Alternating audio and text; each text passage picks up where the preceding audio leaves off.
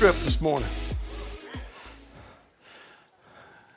It's always fun to do that, and sometimes we'll do that just to, just to look at your expressions. Because it's kind of like, what's going on? What's happening? What's happening? Now, um, today is a special day. We're going to, obviously, we're in the series on mystery, exploring the sacraments, and uh, we're going to dive into one of the greatest mystery um, teachings, I guess, of all the sacraments. And this, we're to, today we're going to delve into the Passover. And uh, I've got, uh, I, Kim and I spent most of the day yesterday looking for that. That is a horseradish root. And, you know, you would think as much as we eat steaks and stuff like that, that there would be more of those around, but there's not. You can find a lot of prepared stuff, but we finally found it yesterday afternoon after about 100 miles of traversing around the county. And um, we found there was three at the Winn-Dixie and Blue Water. We got one of them. So, um, but I want to kind of open this up today, and, and I'm going to teach first. We'll do some worship later on in the service. But what I want to do is just kind of teach through the Passover because as we unpack the mystery of communion – when you look at the Passover, you'll see that actually this is where our communion is derived from. What we call communion comes out of the Passover. So let's kind of look at it. Everybody okay with that? Everybody take a deep breath and go, okay, everything's good. it's all good. It's all good. So, um, rabbis through the centuries have known that scriptures contain truths that are hidden beneath the surface of interpretation. In other words, Jesus himself taught in parables. You know, you read the Bible, you understand that, and their true meaning have had to be sought out so that we can understand them. And it's the same way with this series, because what I want to do with this is help you discover biblical truths that have been hidden or been a mystery, but yet they're in plain sight. Thousands of years ago, God commanded the Jewish people to celebrate the Passover. Jesus himself celebrated the holiday every year, and today, millions of Jewish people around the world gather each spring for a Passover meal. And despite its biblical importance, most followers of Christ remain unaware of the Christian significance contained within this Jewish festival. There are a lot of people today, especially in, in, in, this day and age, there are a lot of people that look at the Bible and go, well, that's Old Testament, and so that's really not for today. And so we're just going to stick with the New Testament. The problem with that is that, that God gave us the whole meta narrative, Genesis to Revelation, and we need to be unpacking because you cannot understand the New Testament without, without having an understanding of the Old. And so we're going to be looking today at an ancient festival that God implemented when Israel was delivered out of Egyptian bondage. And he instituted the Passover that night before they were to leave Egypt the, the next day. And today you're going to see some things that are hidden in the Passover that are going to make a lot of more sense as we go through this teaching today. So here's my prayer this morning. We have a lot of ground to cover. I'm going to try not to talk too fast uh, so that it gets lost in my redneckery as, as I talk. Um, but hopefully you're in YouVersion and you can follow along in the notes. And if you want to save those notes in there, you can. You can refer to them later. Um, so here, here's the deal. We're exploring the sacraments. We're going to look more closely at the Jewish Passover. The Passover is the account of God's redemption of the nation of Israel from bondage and slavery in Egypt that happened thousands of years ago. You look at Genesis, or Exodus 5 through 13 and you'll see the story. But as we look at this ancient festival of redemption, you're also going to see that when God brought his people out of bondage in Egypt and instituted Passover, he also wove into the fabric of the Passover celebration something that is very important for you and I today in the 21st century. And that is a picture of a far greater redemption, a redemption of all the world from the Egypt of sin through the Passover lamb, who we know as Jesus Christ, the Messiah. Okay? In the Gospels, you remember that Jesus sent Peter and John ahead of him to prepare the Passover meal. In Luke 22, uh, Jesus sent Peter and John and said, Go and prepare the Passover meal so we can eat it together. And they asked, Where do you want us to do that? And then Jesus becomes very specific. He's sending them into town, and he's, they, they go, Where do you want us to do this? And he said, As soon as you enter Jerusalem, there's going to be a guy carrying a pitcher of water and he's going to meet you. Follow him to his house. And as he enters the house, say to him, The teacher asked, Where is the guest room where I can eat the Passover meal with my disciples? Verse 12, He will take you upstairs to a large room that is already set up. That is where you should prepare our meal. And they went off, found everything just as Jesus had said, and they prepared the Passover meal there. Now, right then and there, I could actually step over here and teach for a few minutes on the proper use of the, the prophetic gifts in, the, in Scripture, because here you have Jesus speaking about something that's going to happen in the future. It happens exactly as how he says it to the detail. Guy's going to meet you, he's going to be carrying a pitcher of water. You follow him to his house. When you say to him this, he's going to answer this. And this is exactly what happens.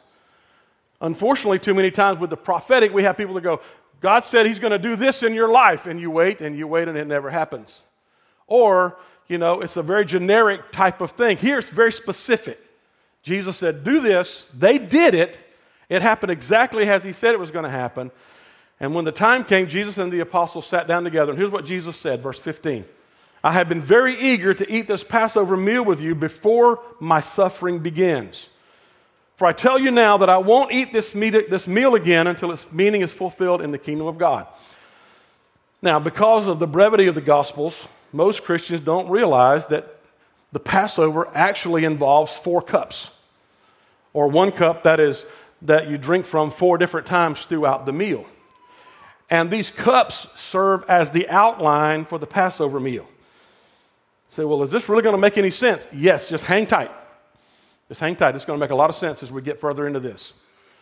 Each uh, cup that the Jews would drink from has a different name and symbolism that is associated with it. So the first cup is called the cup of sanctification. This cup sanctifies all that follows in the Passover observance. It's almost like our when we sit down for a meal, we pray before the meal. It's kind of similar to that, only it's a little bit more in detail. Um, a special prayer is offered during that first cup. Now, once that prayer is said, and I'm not going to say the prayer, I'm just going to give you the outline today. The meal is now blessed, it is now sanctified, and the Passover or the Seder meal begins. The meal is eaten in a specific order, it involves specific elements, and this is the meal that Jesus and his disciples would have eaten at the Last Supper. In other words, it is the story of Exodus, of the Exodus passed down from generation to generation and they're still passing it. They still pass it on to their children today. So there's six courses, and I have them up here on the, on the, on the platform. I know you probably can't see it all. I'm not going to eat this stuff because eating this and trying to preach is not a good thing, uh, especially when, you get, when it gets down to the whole teaspoon of horseradish. we probably would have the benediction and go on to the house after that. But here's the first course. Now, the first course involves taking greens parsley, if you will, and a bowl of salt water. So, what they do is they take the greens and they dip it in the salt water and then they eat it.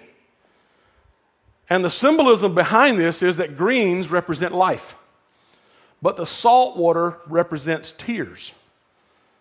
The greens dipped in the salt water and they're eaten together to remind us that the life of bondage and the life of slavery is a life that is full of tears.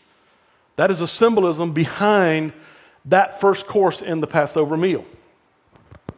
Second course horseradish. Raw horseradish. All right? Full teaspoon. You take a full teaspoon, you take some unleavened bread, and you put a full teaspoon on here, and you eat it whole. Who's going to try this? Anybody this morning? Johnny Moses, you want some of that? You want another? It's symbolism today, folks. All right, so here's the deal. What happens? How many of you ever had raw horseradish? What happens when you get too much of it? You cry. Your sinuses open up. Probably would be a cure for COVID, I imagine. All right? So you take a full teaspoon of horseradish eaten with the unleavened bread, and it makes you cry. The tears are a graphic reminder of the tears that were shed during slavery in Egypt. If you go back and you read the Exodus story, you understand that they, for over 400 years, they're praying, they're crying out to God for deliverance. God says, I, heard, I have heard the tears. He tells Moses, I have heard the cries and I've seen the tears of my people.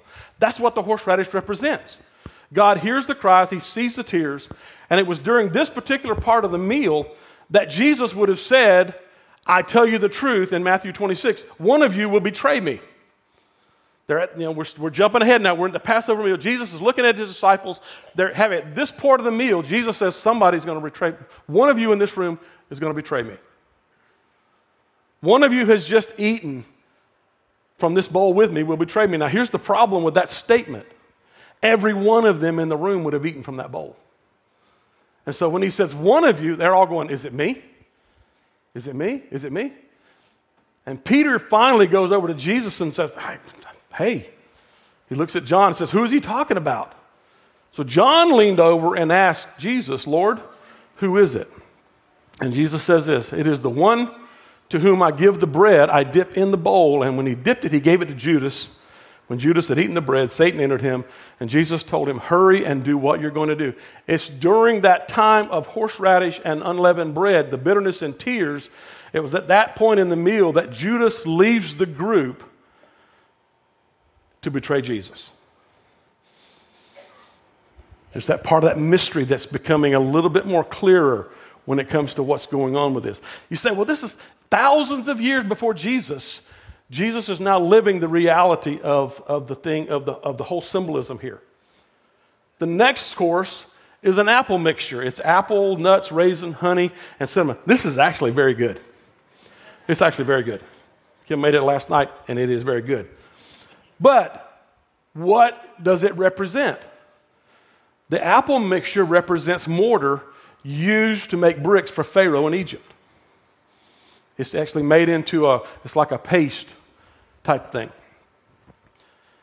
So, why at that point, why would there be something sweet if it, if it represents the toil and the bricks for the bricks that, that Pharaoh was requiring them to make? Why something sweet? Because here's, here's what God wants us to understand. Because even our difficulties, our toils are sweet when we know that our redemption is coming soon. If we know that there's, there's hope, if we know that there's something out there, even our difficulties can have a little bit of sweetness to them because we know there's an end in sight. That's, that's, the, that's the significance of the apple mixture. Eaten with unleavened bread, the sweetness of the apple mixture makes the bitterness of the horseradish go away. Now, after church, if somebody wants to come up here and take a big old tablespoon of, of, of horseradish and then a spoonful of the apple mixture, you can prove me right on this. But right now, I got to finish this teaching. But then the next course is a reminder course, and it is the root the horseradish root. It's a bitter root, as we know. This reminds us that the root of life itself can often be bitter. But we have hope in the life to come. In other words, as followers of Jesus Christ, we have hope that is eternal. That one day we're going to leave this life and we're going to be with Jesus in eternity. So we have the hope of eternal life. All right? So, what is the hope of the Jewish nation? The hope of the Jewish nation is they're awaiting the Messiah. But those of us that follow Jesus Christ, we're not awaiting the Messiah because we believe and know that Jesus Christ is the Messiah. So our hope has already been here, and He's preparing a place for you and I so that we can look to the future when we're, when we're with Him in eternity. Amen? All right. You know, you guys can say amen and stuff like that during the time we teach you. Okay, I just, just checking. I know we really threw you a curve this morning by only having one song, and, you know, but still, take a deep breath, relax. We're good. Next one. The next course a brown, hard boiled egg. Now, I could throw this at somebody to confirm that it's hard boiled, but I won't. This is called the Hagiga. It's the same name that is given to the sacrifice made at the temple during the Passover. The egg represents that sacrifice. Now, in modern times today, the egg is peeled, it's sliced, and it's dipped in the salt water, which represents tears, to mourn the sacrifice that is no more. In other words, after the temple was restored, destroyed in AD 70, sacrifices in, in Jewish worship ended. And so the egg, sliced egg in the tears, represents the mourning of the sacrifice that is no more in the temple. And then the other piece of this, the next course would be this it's the lamb. Now, we have a shank bone here. Uh, I cooked this yesterday, And uh, as you can see, there's not much left of it. But I had to cut the bone out of it. The lamb, the lamb bone. Jesus and the disciples would have eaten lamb at the Passover. However, since the destruction of the temple, rabbis no longer allow the eating of lamb during the Passover meal. Most of the time, chicken is used in place of it. But in place of the lamb on the Seder plate, a lamb shank bone rests to remind us of the central importance of the lamb since the first Passover in the land of Egypt in Exodus 12. But the lamb itself, and this is very significant, the lamb itself is now sadly absent from Jewish worship.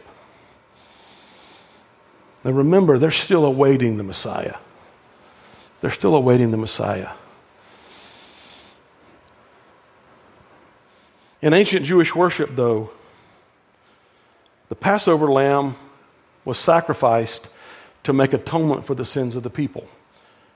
And for the lamb to be, to be declared worthy of sacrificing, a process had to take place. In other words, they would choose the lamb five days before the Passover meal. They would inspect the lamb. Uh, they would, they would pull back that. They would look over every inch of the lamb to ensure that it didn't have any kind of blemishes on it. The lamb could, could, could have no broken bones whatsoever. It had to be a perfect, perfect specimen for the lamb to be considered worthy to be used as a sacrifice. This particular process reminds me of our Passover lamb, Jesus Christ. The Lamb of God who takes away the sins of the world. The Lamb that the Jewish people rejected. He was sacrificed to make atonement for the sins of the people, which is a fulfillment of messianic prophecy in the Old Testament. Jesus was chosen five days before Passover. What is that called? The triumphant entry. Jesus was without spot or blemish. He was sinless. He had no broken bones, contrary to Roman custom. They would always break the bones of someone crucified to make death come a little bit quicker. But they got to Jesus, he was already dead, so they didn't have to break his bones. They thinking, well, he's already there. That's not a coincidence. That's a reality to fulfill prophecy in the Old Testament that says he will have no broken bones. So they didn't have to break his legs to expedite his death. But then he's a sinless, spotless lamb. The Bible says Jesus was tempted in every way, yet he was without sin. Pilate actually said of Jesus, when he looked at him, he looked at the Jewish people and leaders of the religious day of that day, and he said, I find no fault in him. So, whereas the lamb is suspiciously, sadly absent from Jewish Passover, he is very much active and alive in the Christian Passover because Jesus Christ is who he says he is. Again, the mystery. Which brings us to the second cup. The second cup is the cup of plagues and iniquity. Full cup, the cup of complete joy. Though we celebrate what God has done for us as believers, our happiness, and even as Jewish people, our happiness is not complete as long as others are still in the bondage. We diminish the wine in our cups as we recall the plagues visited upon the Egyptians and express our sorrow that not all people have experienced God's love and freedom in their life. So, what the Jewish people would do is they would take their finger and they would stick it in the cup 10 times, and each time they would remember the plagues. One time for blood, one time for hail, one time for locusts, one time for frogs, one time for lice, one time for flies, the pestilence plague, the boils, the darkness, and the last one, the slaying of the firstborn of all of Egypt. After that had taken place, then they would be a blessing and they would drink from the second cup. After they had diminished the cup by 10 drops, then they would drink the cup. Now, the 10th plague is the worst plague of all. But Israel was not automatically exempt or immune from the death angel's wrath. To escape death, the Jews had to apply the blood of the sacrificial lamb to the doorpost of their house. They had to have prepared it, the process had to be taking place, and they would have to kill the lamb, take the blood, and they would have to smear it over the doorpost of their homes. The death angel came, and the Bible says there was great weeping in the land from the lowest of livestock to Pharaoh's household. But death, the death angel, passed over every house that had the blood applied to it. In other words, redemption came to Israel by the blood of the original sacrificial lamb at Passover time. Now, you and I, as followers of Jesus Christ, by faith, we apply the blood of his sacrifice to the doorpost of our heart.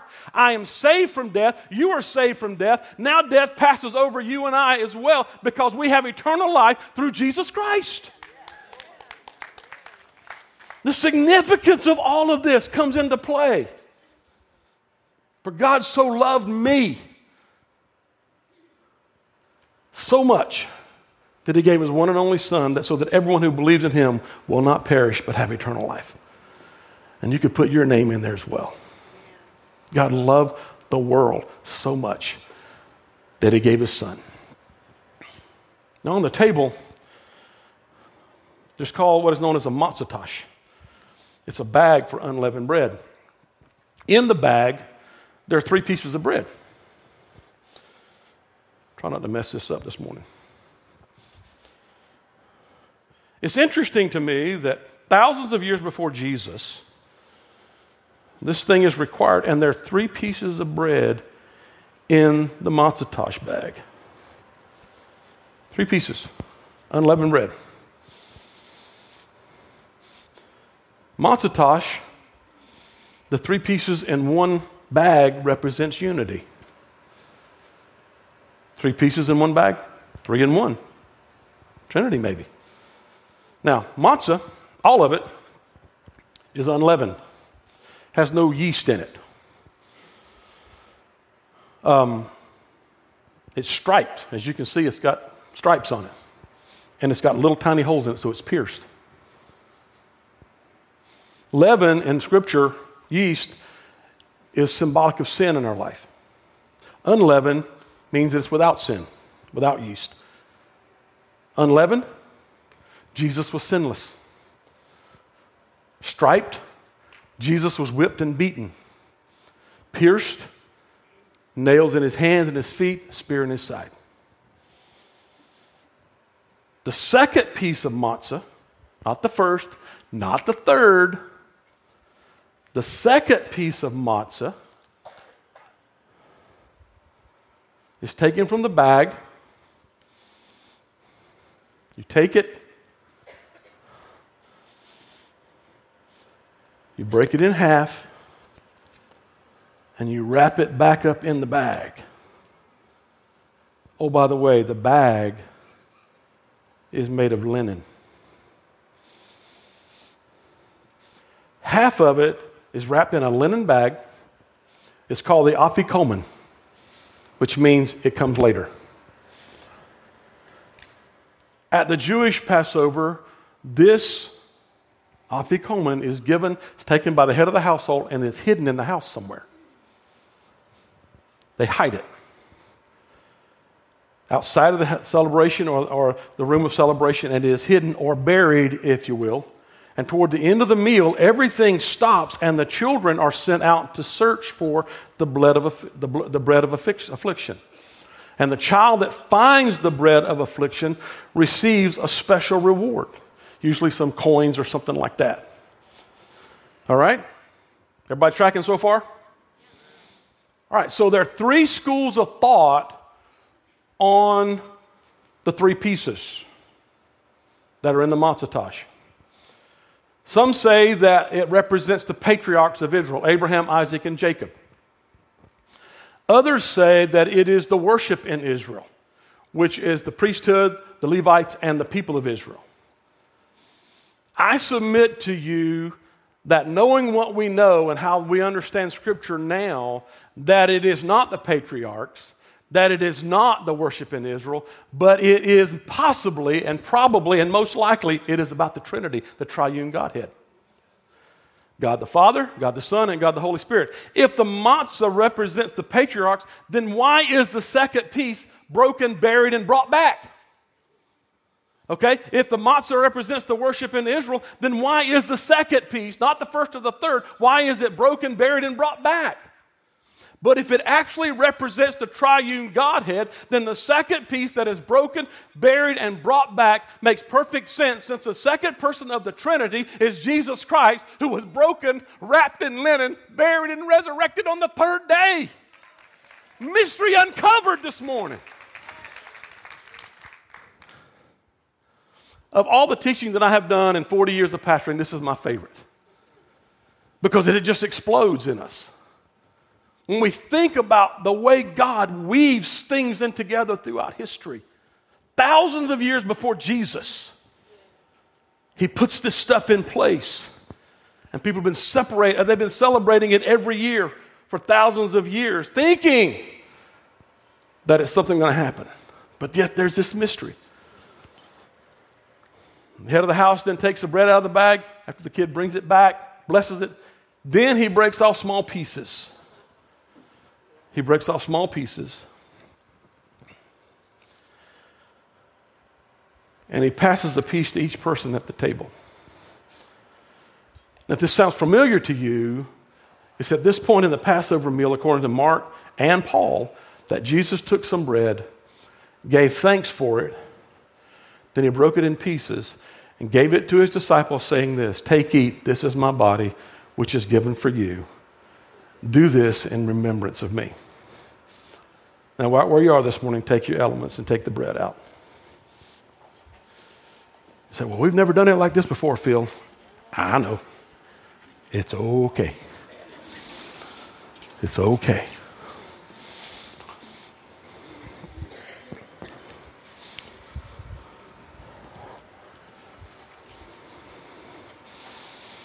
Take the bread. Let's lift it up this morning. All over the house. Lift it up. Now break it. Father, we lift up this bread of affliction this morning. We lift up knowing that it is representative of the second person of the Trinity, the one who said, This is my body, which is broken for you. And I bless this this morning. Shall we eat together?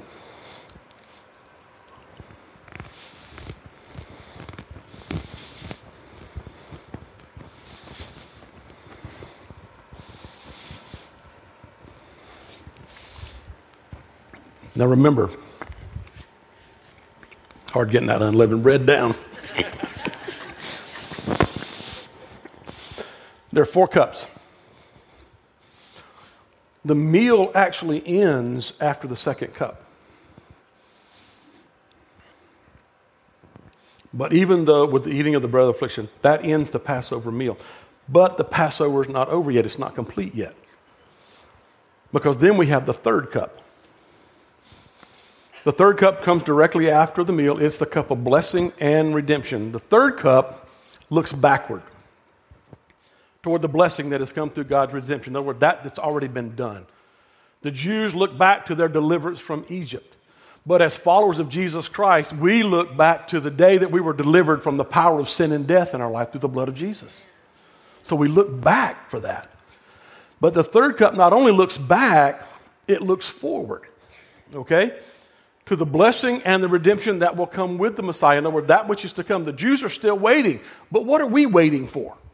As Christ followers, we're waiting for what? The second coming of Jesus. We're waiting for his, his second coming, his, his return to us. Remember, the Bible tells us that, that after supper, Jesus took another cup of wine, which is that third cup, the cup of blessing and redemption, and he instituted the new covenant that was prophesied by Jeremiah in the Old Testament.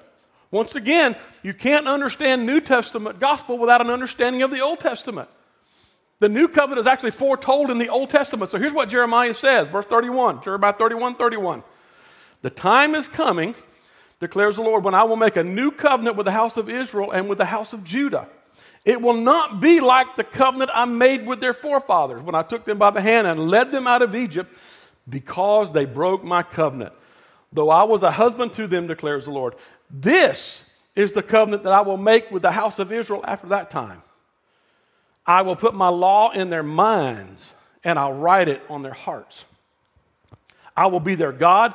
They will be my people. No longer will a man teach his neighbor or a man his brother, saying, Know the Lord, because they will all know me, from the least of them to the greatest, declares the Lord. For I will forgive their wickedness and I will remember their sin no more. The new covenant is not a covenant that is written on stone tablets, but the new covenant is written on the hearts of men and women through the blood of Jesus Christ. It is a binding covenant that never goes away. That is the new covenant. That is the assurance. It's written on the hearts of men. And Jesus announces in that moment that the promise that they had been waiting on, the promise of a new covenant, is now present. He says this to them This cup is the new covenant between God and his people, an agreement confirmed with my blood which is poured out as a sacrifice for you. Do this whenever you drink it in remembrance of me.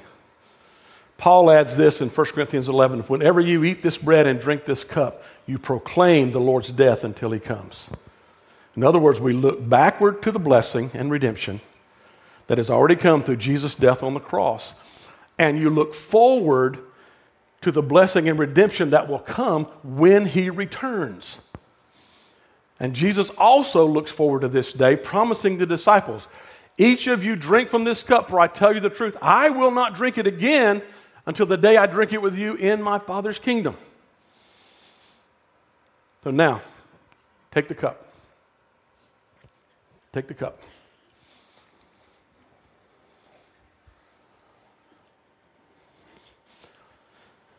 This is where we get our communion, right here the bread of affliction that we've just taken, and the third cup of the Passover. Let's lift the cup. Father, Jesus, Holy Spirit, we honor each of you. But specifically, thank you, Jesus, for your blood. Because your blood washes away every stain of our sin. It doesn't cover our sins, it washes them away, and they are never remembered against us again. And we give you praise and thanksgiving, God, for your plan of redemption for all of our lives through the blood of Jesus. Shall we drink together?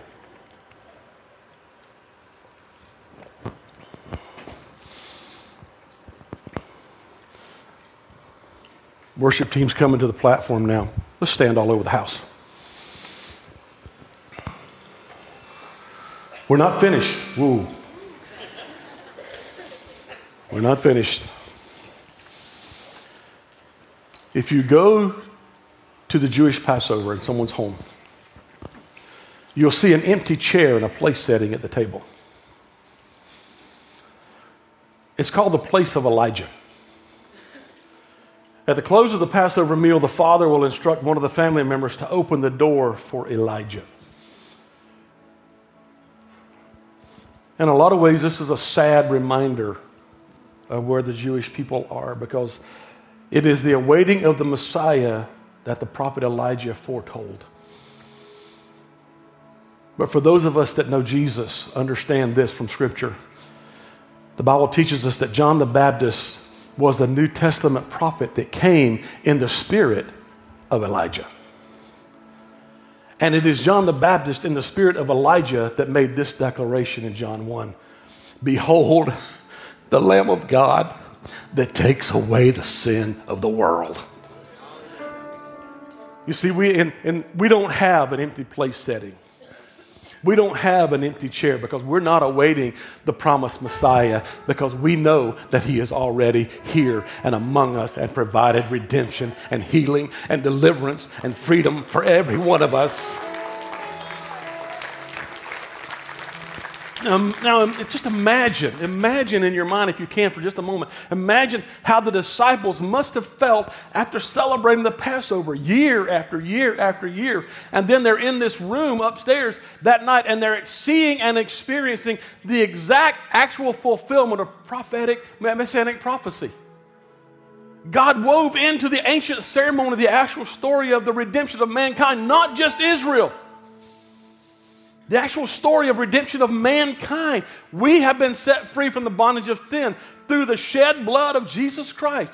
You and I partake in God's redemption today if we have Jesus Christ as our Savior. If we, by faith, apply the blood of God's Lamb, Jesus, to the doorpost of our heart. Come on, somebody just shout hallelujah in the house. We have been forgiven this morning, and we're free. Through the blood of Jesus Christ, death has passed over us. That's why the scriptures say death has been swallowed up in victory. Where, O death, is your victory? Where, O death, is your sting? The sting of death is sin, and the power of sin is the law. But thanks be to God. He gives us the victory through our Lord Jesus Christ. Dear Father, brothers and sisters, stand firm. Let nothing move you. Always give yourself fully to the work of the Lord because you know that your labor in the Lord is not in vain. And then the Bible tells us this that Jesus and the disciples began to sing and give praise to God before going out to the Mount of Olives, which is the Garden of Gethsemane, which is where Jesus was betrayed, was taken into custody. The meal concludes with the singing of psalms of praise. The Hallel Psalms in, in Psalms are Psalm 113 to Psalm 118. We've been praying through the Psalms every Sunday this year. Guys, I just want to ask you this morning those of us that follow Jesus Christ, how can we do anything but praise Him for what He's done for you and me? When we uncover the mystery in the Passover, that the center focus of, G, of, of the Passover is actually the sacrificial lamb that we know is Jesus Christ. How can we do anything knowing that our sins are forgiven, past, present, and future, washed away? Never remembered against you and I again. You say, well, what about this thing that's in my mind? Let me tell you something. If the enemy's on your shoulder going, remember when you did this, you just look at him and go, you know what? You may remember that, and I may remember it, but the one who counts does it, and that's Jesus. He doesn't remember it. So, this is how the Passover concludes there's a blessing. And it goes this way This cup is in gratitude for the freedom God has given us through his death on the cross, and in thankfulness for his resurrection, which assures us of eternal life. Blessed are you, O Lord our God, King of the universe, creator of the fruit of the vine. Amen. And I say this morning with the psalmist in Psalm 107 and verse 2 let the redeemed of the Lord say so in this house. Come on, give Jesus some praise in the house and let's worship the Lord.